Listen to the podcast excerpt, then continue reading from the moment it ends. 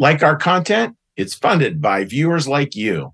Please consider becoming a sustaining supporter of New Church Live today.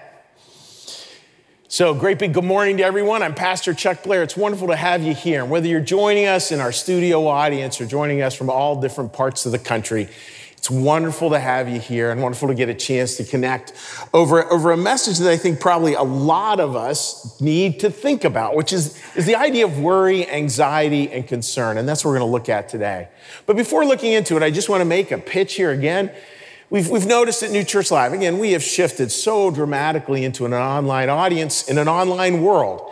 And while we still do a lot of things in person with some service groups, some small groups, as well as offering an in person experience on Sundays, we clearly know that the future is largely online. And, and how do we sort of work into that arena? And one of the things we ask is just if you are interested in that, and you are interested in helping us think through some things, you consider just joining us for a brainstorm around what we're just calling very loosely an ambassador program. What does that look like to build community online? I don't know, but I feel like the best people who can help us find those answers are people who watch this, this, this service online. So we want to warmly invite you to that. And if that interests you, you can just go on our website look under events and you can sign up right there. We'll be meeting on September 20th at 8 p.m. So, hopping into this, this Sermon on the Mount, it's, it's interesting with the Sermon on the Mount. The Sermon on the Mount is so critical. It's, it's kind of like the linchpin of Christianity. And it's interesting. I was listening to a little podcast and they were talking about some of the new atheists, talking about how there is no God and dot, dot, dot, dot, dot. And they're citing some of these, these reasons why they believe that. And then they're showing, showing churches that have just gone off the rails. And it was interesting what the commentator said. He said, Yeah, these people really haven't read much about Jesus. And it's true. Like, if you read about Jesus, it's hard to, I mean, I'll be so bold as to say it's hard to stay an atheist because it just makes sense. And it just makes sense, not from this deep theology per se, but, but it makes sense in like, oh yeah, it makes sense. I can choose to live this way. I can choose to do things a little differently. And somehow, when we do those things a little differently, somehow that puts us in integrity with who we were actually all created to be. You were not created to be anxious. You were not created to worry. You were not created to wake up at 2 a.m. on a consistent basis, filled with all the challenges of the day in your head. You were not created for that.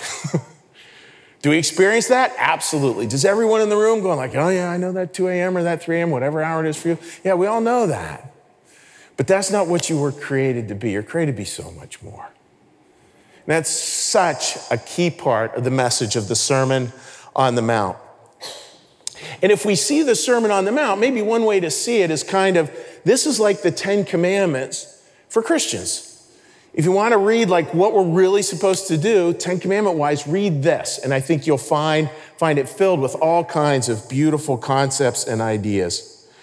So I want to read for you the, the passage for today. And today we're looking at, at do not worry. And this will be little bits and pieces of this on the Sermon on the Mount. You go like, oh yeah, I, I, I have heard that before. Because a lot of these are very quoted and quotable. And this is Jesus preaching. This is a full sermon that, that we have a record of, and it's beautiful. Therefore, I tell you, do not worry about your life, what you will eat or drink, or about your body, what you will wear. Is not life more than food and the body more than clothes? Look at the birds of the air. They do not sow or reap, yet my heavenly Father feeds them anyways. Are you not much more valuable than they? I love that beautiful line. Like, here are these birds. God takes care of the birds, and you're much more valuable than a bird. Can any one of you, by worrying, add a single hour to your life? And why do you worry about clothing? See how the flowers of the field grow? They do not labor or spin. Yet I tell you that not even Solomon in all his splendor was dressed like one of these. If that is how God clothes the grass of the field, which is here today and tomorrow is thrown in the fire, will he not much more clothe you, you of little faith? And please, again, folks, when you hear Jesus saying you have little faith, see it, see it with him saying that with a smile. Do not, again, he's not wagging his finger here. So don't worry, saying, What shall we eat, or what shall we drink, or what shall we wear? For the pagans run after all these things, and your heavenly Father knows you need them. That's a beautiful line. Like, yeah, of course, God knows you need this stuff. But seek first his kingdom, his righteousness, and all these things will be given to you as well. Therefore, do not worry about tomorrow, for tomorrow will worry about itself. Again, beautiful, beautiful scripture. That idea that, that tomorrow sort of personifies tomorrow. Like, don't worry, tomorrow's going to show up with its worries. Don't need to worry about that. Just live in the day. It's interesting, folks, when you look at this, you know, three times we see in here Jesus say, do not worry. And, and it's, it's, it's fascinating when you look at that. Do not worry, do not worry, do not worry. And I think we're asked to kind of think of it two ways, which is what I'm going to ask you to join me in as, as we look in this sermon in more detail about this. There's the one, do not worry, that's the command. Like, you know, don't worry. Don't worry. And, and I'm sure those of us who've raised children have, have had a moment where we've needed to say, look, don't stop worrying. Stop it. But then there's a much more grace filled part of it, too. Just imagine this. Imagine it as a promise. Imagine it as Jesus saying, like, look, live life this way and don't worry. You won't have to worry. There's not going to be worry. It's not going to be part of your life anymore. Now, is that easy to get to? No. Did that many people find it in this life? I, I doubt it. But can we have those moments? And that's what today we're going to look at. It's, it's not about how do we come out of here feeling at peace with no more worries for all time. It's, it's how do we find moments of peace? Moments of the peace that passes all understanding, moments that can change us. Because, friends, I think we know this. We live in a very anxious age. And how can we put worry into a new context? How can we worry less and in the end learn to love more? That's what we're going to be talking about today. So, welcome, friends. Welcome to New Church Live.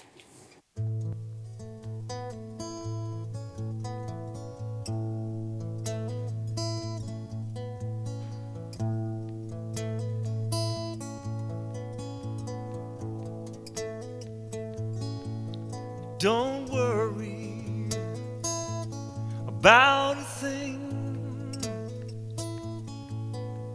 Cause every little thing is gonna be alright. Don't worry about a thing. Cause every little thing is gonna be alright. I woke up this morning and I smiled with the rising sun. Three little birds, each by my doorstep, were singing sweet songs. And the melody's pure and true. Singing, this is my message to you. Don't worry about a thing. Cause every little thing is gonna be alright. Don't worry about a thing.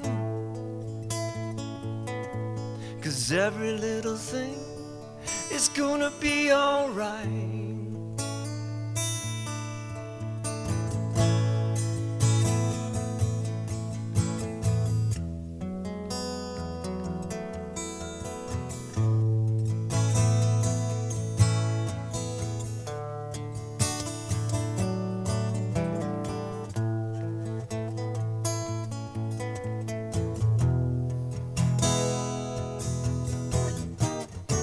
This is my message to you.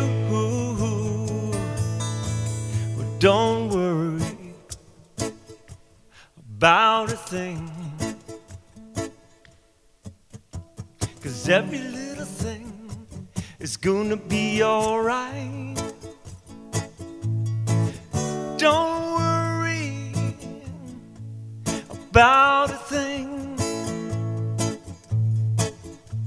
Cause every little thing is gonna be alright. Every little thing is gonna be alright.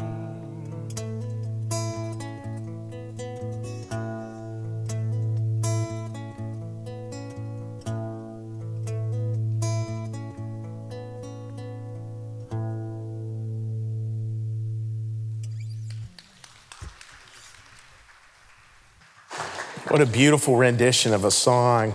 And, and, and that idea of, of don't worry, everything's gonna be all right.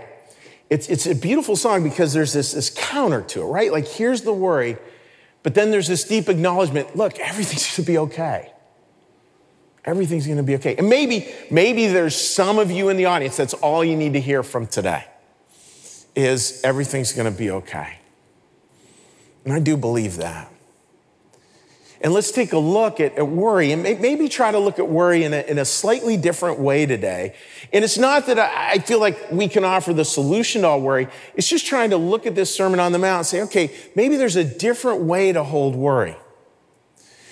Because I don't think this is saying there will be no worry in our life. I think it's saying, yeah, there will be, but, but how do we maybe handle it a little differently?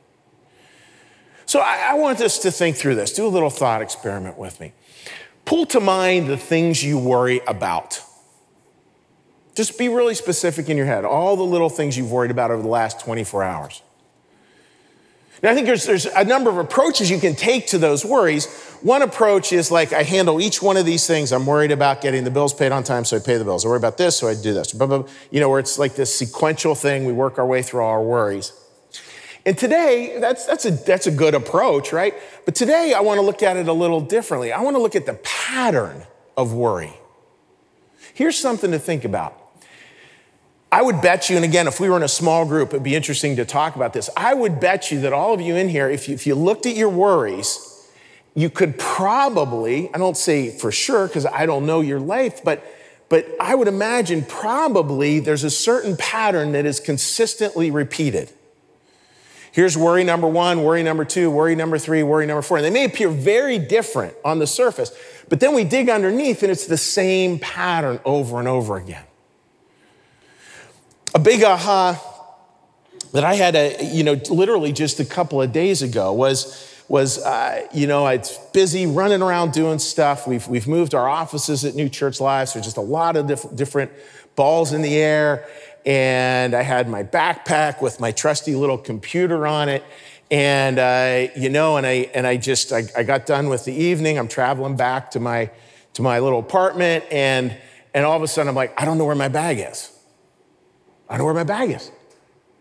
So I go into panic mode. Literally, it's 10:30 at night, and I'm retracing my steps and I'm trying to find it because, because this is the pattern. The way the pattern went is was here, I can't find my bag.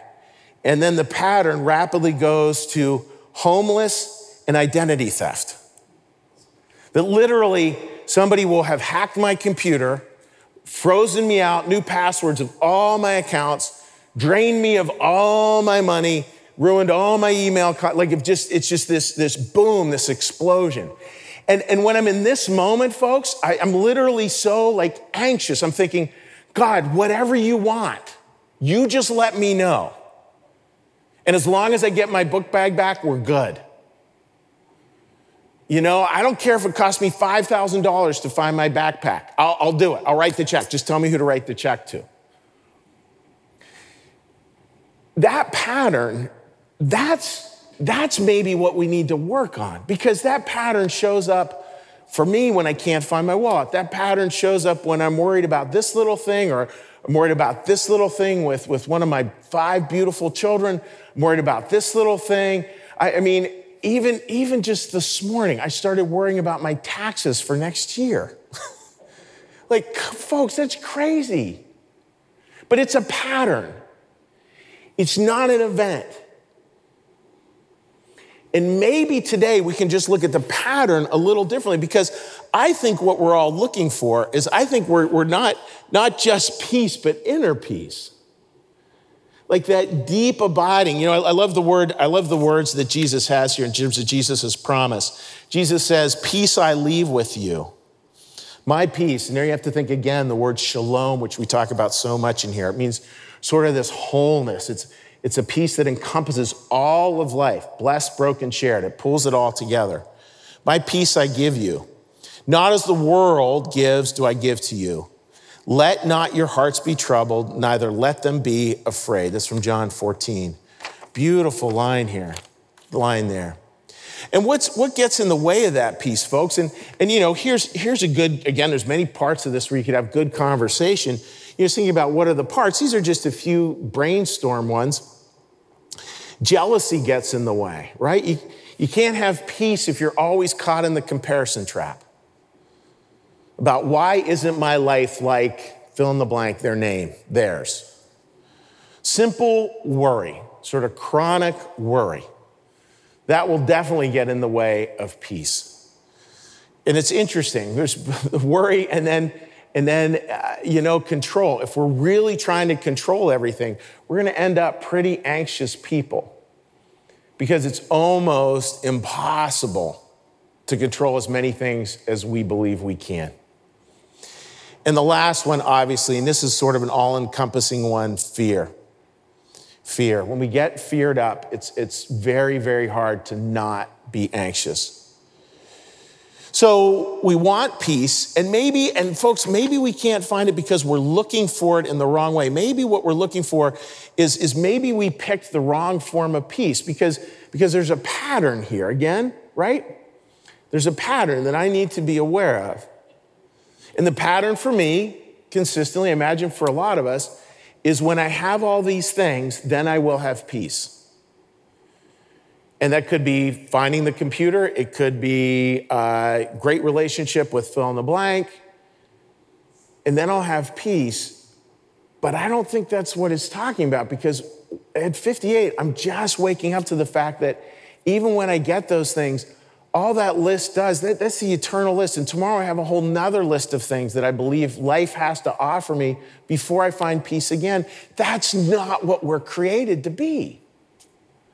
We're not created to have this endless to do list that somehow at the end of which we will find peace and no longer be worried.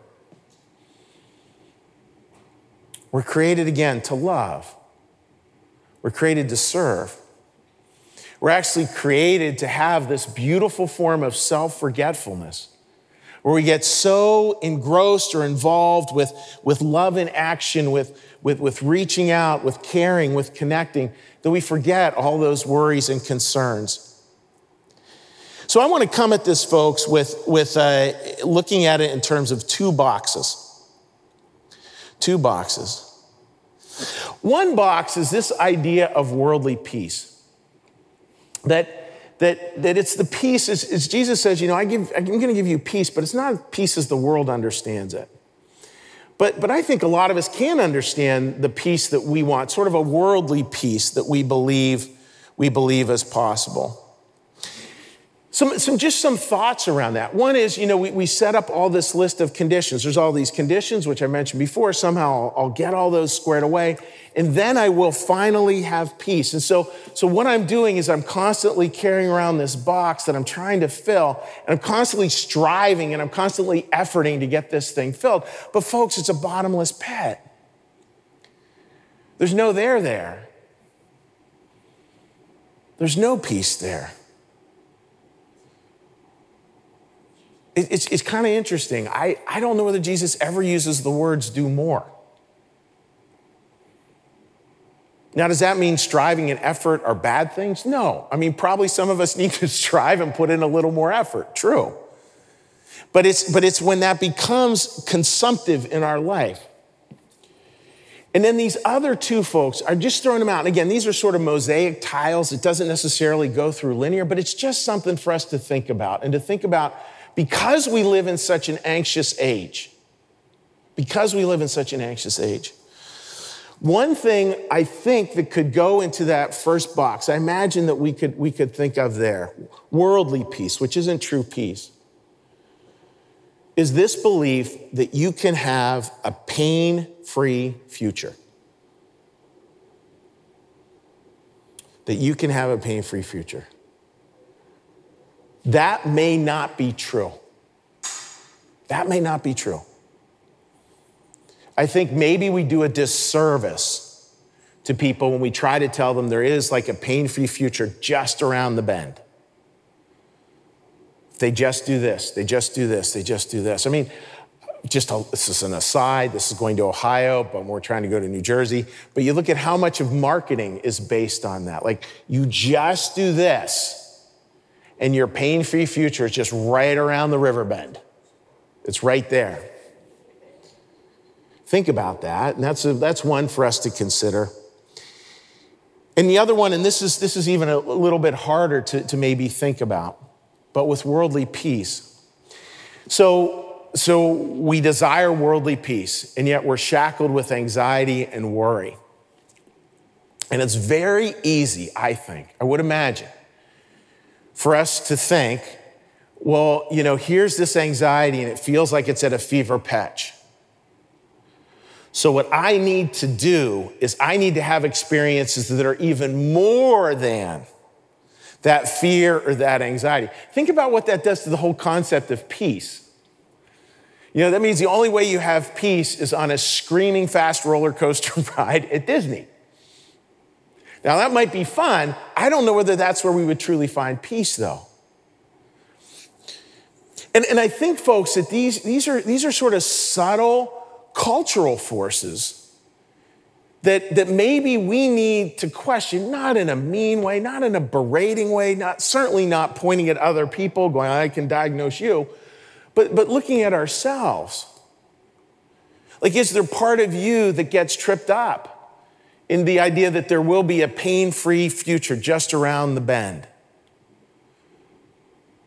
Is there part of you that gets caught up in this idea of, like, oh man, I'm feeling all this anxiousness. I need to actually up the ante so I have even a bigger emotional experience that, that somehow quells all that, all that anxiety? I mean, folks, you know what we call that when it gets crazy? Addiction. Because it's the belief I can have something more that will actually quell all that. Those are patterns. And they really, in, in some strange way, may not, may not have anything to do with the thing itself. That's, that's a whole nother aside. Just, you know, I was struck, this was months ago, hearing somebody talk about, a pastor talk about money worries, and he said, you know, because a lot of us have financial worries, right? And he said, money worries are never about money. Well said. I think that's probably true to some, to some extent. But then, folks, we can, we can look at box two, which is a very, very different way of seeing it. And again, it's, it's, it's a shift in pattern here that I'm talking about, not necessarily a, a, a solution per se. So I'm going to step over here to talk about this for a minute. We have this big box. This is kind of the, the, the world as, as, as pieces the world would have us believe it, filled with a lot of stuff, and the belief that I will have more peace when, I, when this box is more and more full. You know, filled to the brim, overflowing, then somehow I will have peace. And again, be really careful of that be really careful of that. I think, I think hidden way down deep within all of us, though, is this little box. Box number two. And box number two is, is much smaller. It's, it, it doesn't look as big and fancy, and it's, it's, not, it's not dependent on more. Listen, I'm going to use really careful language here. It's not dependent on more. It's grounded in less, not dependent on more. It's grounded in less. Just even think of that relationally, right? Like, how many of us just we, we strive and we effort to every relationship wanting it to just be so much better and so much bigger. And again, that comes from a really good place. There's no shame in that.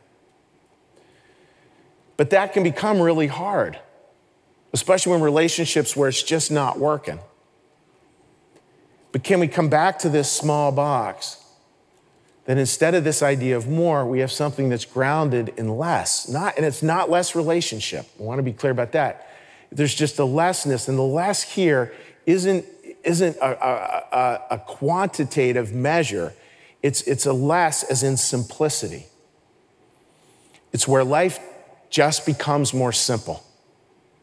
And how very simple can we make it? That's what this is really all about. Now, there's, there's a number of, of authors who I love, you know, and I think the, the Bible talks about this, who just, who just speak to this so eloquently. Let's take a look at this one. Christian Wiman.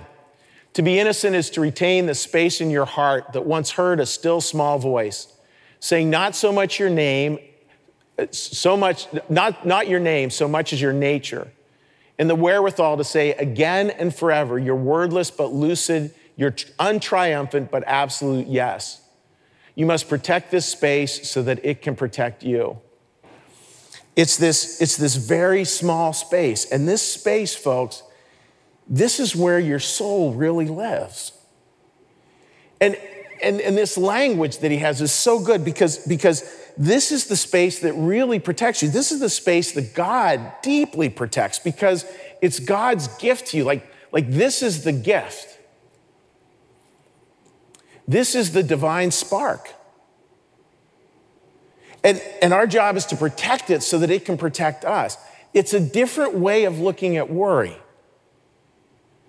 It's not worry that's about how much more can I add. It's a worry, excuse me, it's a solution that's much more about how can I be grounded in this life that can feel so challenging so much of the time. Take a look at this next quote, folks. This is from Secrets of Heaven by Emanuel Swedenborg. Our actual life force, our actual vitality comes from heavenly love. Nothing living can possibly exist unless it comes from that source. So, in this little box lies all of our vitality. And, and as it goes on to say, you know, this comes from heaven. This is, this is heaven in us. You know, Jesus was really clear like, don't look for heaven out there, look for heaven in here. That's, this is what it's talking about. And then that last line nothing living can exist unless it comes from there. That's where we find our aliveness. And that's where, again, folks, like you look at the beauty of this. This is again a little bit of an aside, but, but that's the beauty of when we connect with other people around that aliveness. It's incredible. It's amazing. It's amazing to watch. There's, there's a number of small groups that are essentially New Church Live dinner groups, be the way I would describe them. And, and we have different ones. Some are read by parishioners, some are, some are led by me. You know, we have three of them, three of them right now. Um, that are, that are fun. And, and I used this question at one of them, you know, where, what's in this little box for you? It was so cool to hear what people had to say. Because we know this. You know this. You know it. Capital K, you know it at the level of your soul because it's embedded down to your very spiritual DNA. And this little spark, folks, this little spark is, is where we find the ignition in life. It's where, where things can really start to take off. It's, it's, it's where we find, and when that spark takes off, here's the crazy part. This is like crazy spiritual stuff. When we find that place, ready for this? We find peace. We find peace. Not with a thousand and one other things, not with, ready for this? not through a thousand solutions to your thousand worries, because tomorrow there's going to be a thousand more. And do you really want to spend the rest of your life solving a thousand problems a day from a place of worry? Probably not. and I think that's where Jesus again is saying, look, let t- tomorrow's just going to do its thing. And there's going to be all these worries tomorrow. Just, yeah, they're going to be there. But can we come back to this little box again and again and again? to give you a context, folks, of, of what this would be, I'd ask you just to think for yourself what would it be for you? You know, if you're, if you're on an online chat on one of, our, one of our formats today, you know, write it down, speak it to the world. If you want to, you're welcome to send me a text, 215 740 3662, 215 740 3662. You're welcome to send me a text and text it to me, or, or, or text it to a loved one, or, or have this conversation over dinner. And, and just notice, just notice what happens. When I, when I stand in this place where I've gone to that, that place where I feel that divine spark, I imagine your experience will be you will see worry go. You'll see worry go. Maybe just for a second, maybe for five seconds, maybe for 30 seconds, but that's good. A simple example of it. And this is, this is one that, that, that this comes out of a Rob Bell sermon I listened to years ago that, that was so powerful. For me, for me, just to give you a little guided practice here, it's this simple idea that God created the world and he offered two blessings good and very good. That's what God stamped the word with good, very good in Genesis. The word for good there is tov.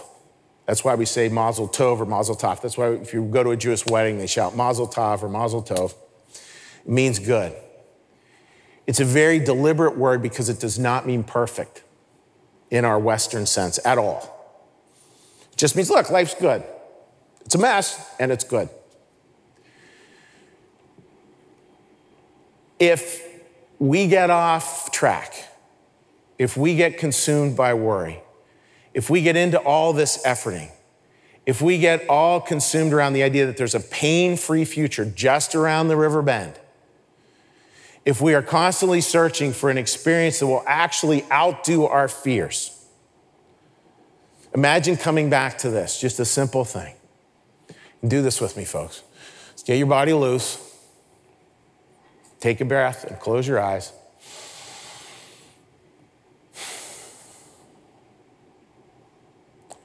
Simple words. Life is good. Life. Life. The idea that you can breathe, that you can move, that you can touch, that you can do all these things. Life is Tov. Life is good. And there's just a way when we can, we can like breathe with that, that we can just be like, oh yeah, this is really hard. Whew, really hard. And I can breathe, and sometimes even through tears, maybe even through tears, we can just say, yeah, and life is good. Life is good. I mean, I was, this is an aside and a little foreshadowing of a future sermon. We were reading through some stuff, listening to a podcast that we shared in the sermon writing team, and it was on suffering. And one of the profound points in this part of suffering, and this is something I'm going to develop a whole sermon on in a couple weeks, but, but the idea that, that suffering, not all the time, not all the time, I want to be clear about that, is a lot of the time when we suffer, it's because there's, there's a bigger truth or a greater love underneath it that we feel is somehow jeopardized. So maybe even part of this life is good, life is tov, is okay, so up here I can be all this worry that suffering creates, because it does, inevitably. And maybe I can just shift down a gear and just, oh yeah, life is good. And this feels like suffering because we love this person. This feels painful because there's a bigger truth of what we know could be here that might never be. That's a different kind of patterning. Because it's, it's, not, it's not answering the question in the way we tend to answer it so much in our, in our quantitative lives with, with like a spreadsheet and a, and a problem solution board. And again, those things are wonderful. We have so many parts of our world that, that have grown because of that, that, that approach, but it's coming at it from a different way. And, and, and spirituality when spirituality really makes sense, it's when it, when it does these little counterintuitive twists. And we didn't necessarily see coming, but they, they just help us to see the world anew. You know, Jesus' world, words, behold, I make all things new, all things. And I think so much of that is a new set of eyes to see things from. Now, this is not an easy journey. I love this particular line from the Bible that, that reminds us of this, which is six days you shall labor and do all your work, but the seventh day is a Sabbath day to the Lord your God. And if we look at an internal sense perspective of that, in other words, here are these words about, a week and you got six days, and you finally have a day of rest.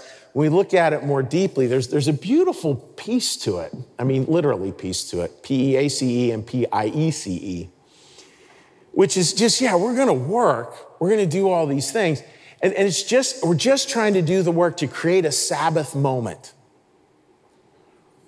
to create a moment of rest, a moment of reminder that life is good. As we go into our next song, just, just think about what that is for you. What is that little box for you that you need to come back to? That you know is home. I mean, spirituality, art of homecoming, but easiest way to describe it.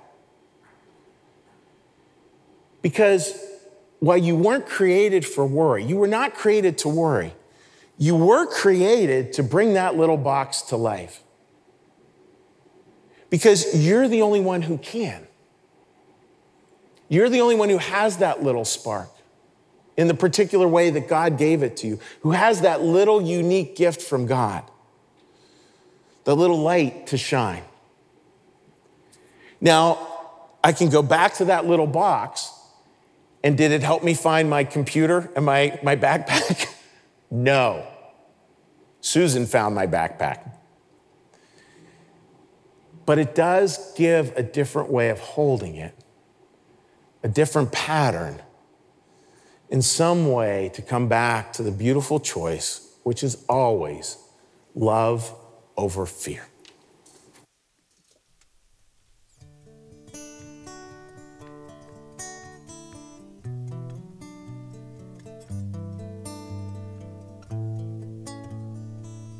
Love told me not to worry. When you need me, I'll be there.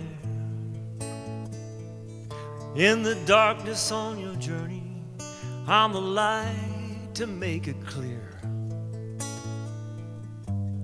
On your way back home, love told me not to worry, you were always just enough. No conditions to be worthy and accepted by love. Your legacy will always carry on long after you have gone.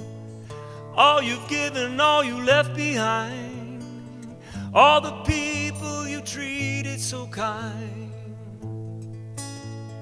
On your way back home.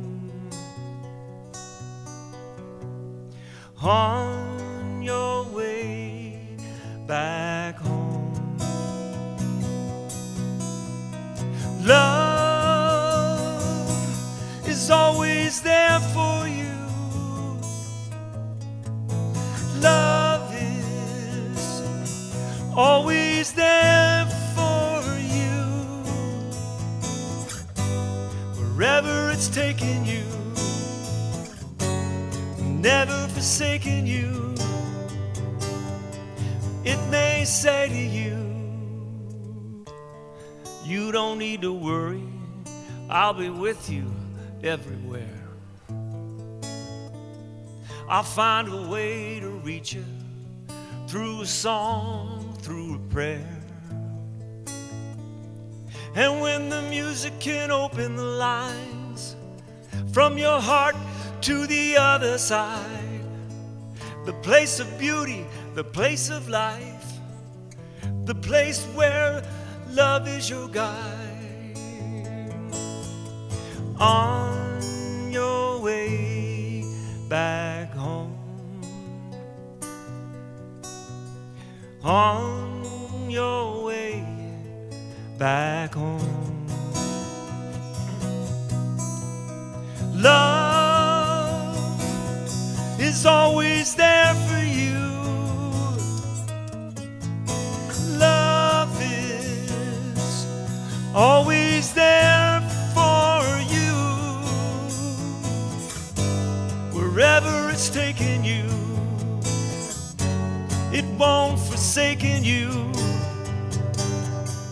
it may say to you,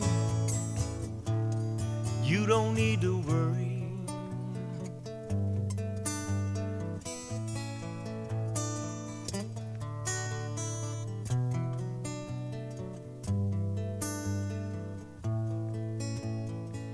And when the music can open the lines from your heart to the other side the place of beauty, the place of life, the place love will be your guide on your way back home. On your way back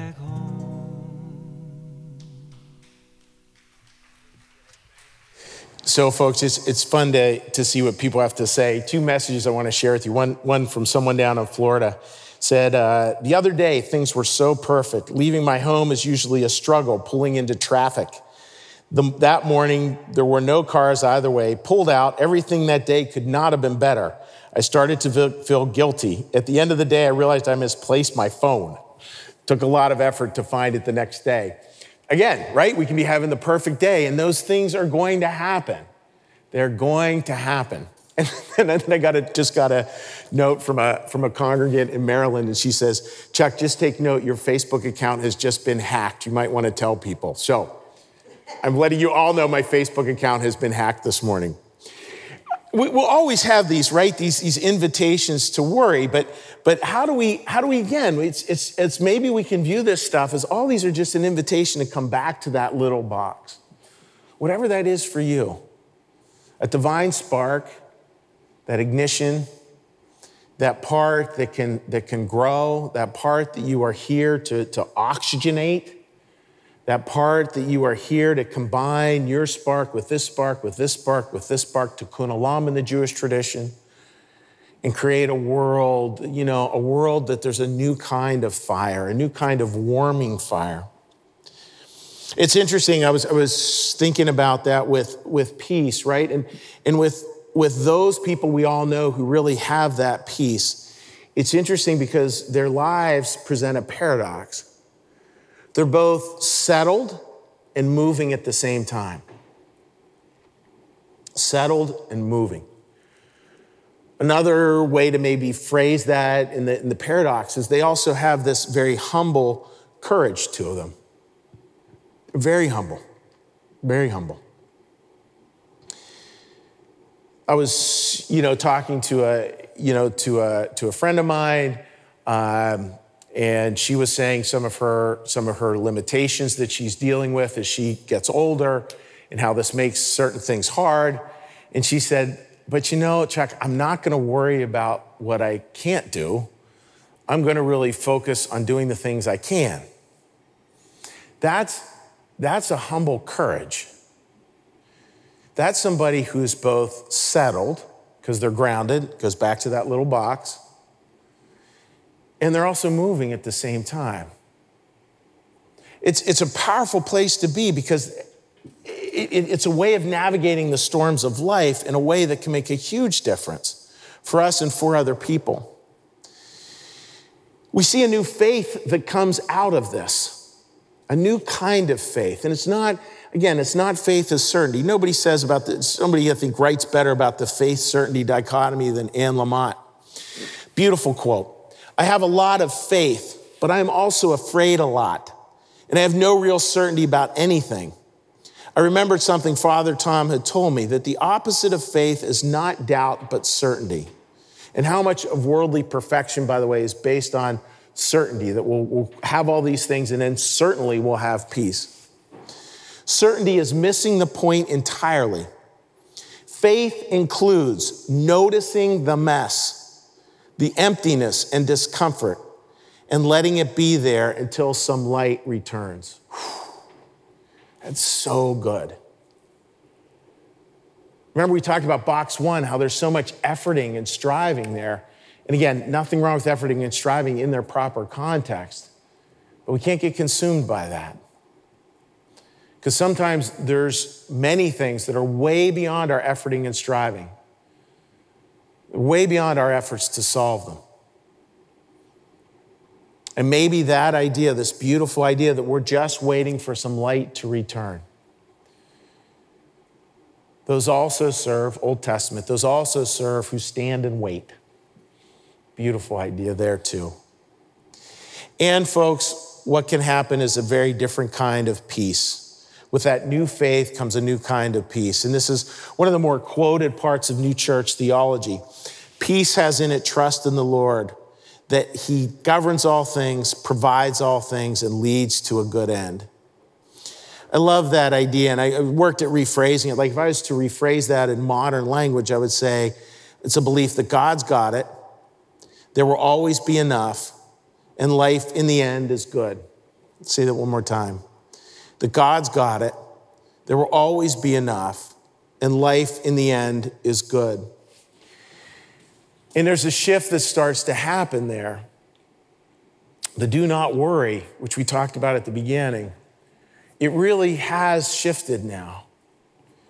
It shifted from a command to a reassurance. Think about that. Just sit with that. Let's sit with that for a second. From a command, do not worry, to the reassurance of don't worry. So maybe, maybe that's the final word today. Don't worry. There is a God in charge. God is for you. Life is good. There's a plan, and in that plan, there is an eternity, an eternity in which love does this, comes more and more alive. And that's not just something I think we're supposed to intellectualize on. I think it's something that, that maybe we're to allow the words from the Sermon on the Mount to, to, just, to just words we should learn to rest in, to lean into, and to just allow to cover us with that kind of love. See, that's such a different world. And maybe, folks, let's have a week living there a week of being reassured don't worry. Amen. What we're going to do now, friends, is now I'm going to offer a prayer. We're going to offer a prayer, then we're going to do the Lord's Prayer, then we'll do a blessing, and then we will have our final song. So, a prayer. Lord, thank you for your presence here today. Thank you for all you've brought to us here today. We so deeply appreciate, Lord, all that you offer your way, your truth, your life, your light. Thank you for being with us this morning. And hear our prayer Our Father, who art in the heavens, hallowed be thy name.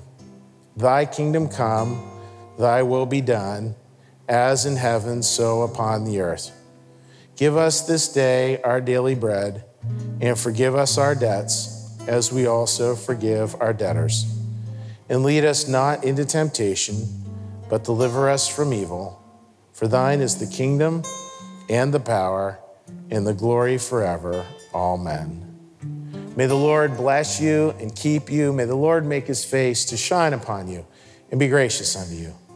May the Lord lift up his countenance upon you, bring you peace and bring you home. Amen. Have a good week, friends.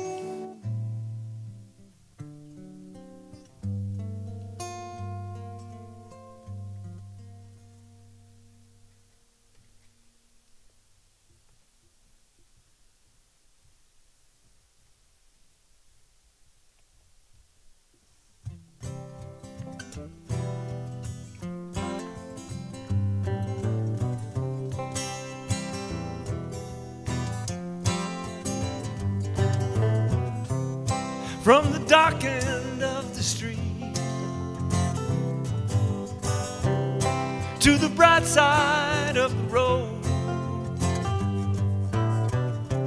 We'll be lovers once again on the bright side of the road.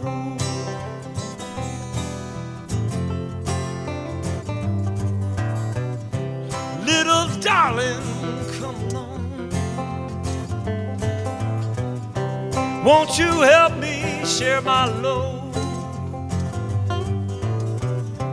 From the dark end of the street to the bright side of the road.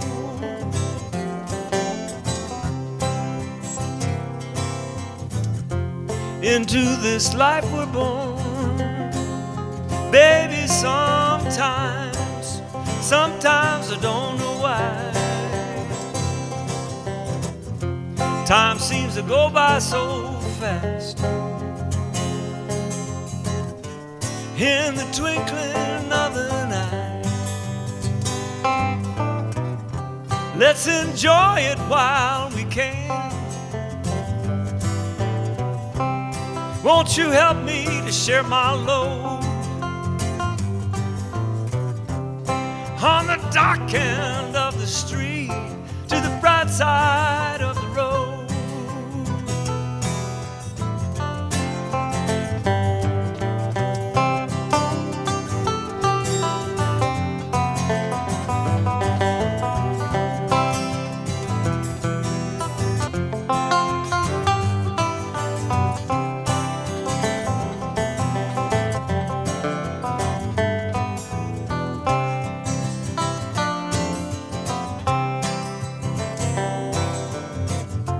Into this life we're born, baby. Sometimes, sometimes I don't know why. Time seems to go by too fast. In the twinkling of an eye, yeah.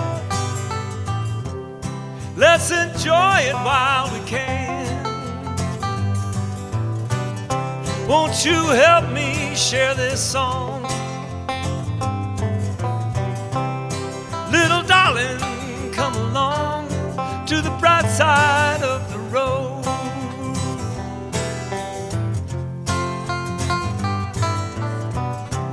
On the dark end of the street, on the bright side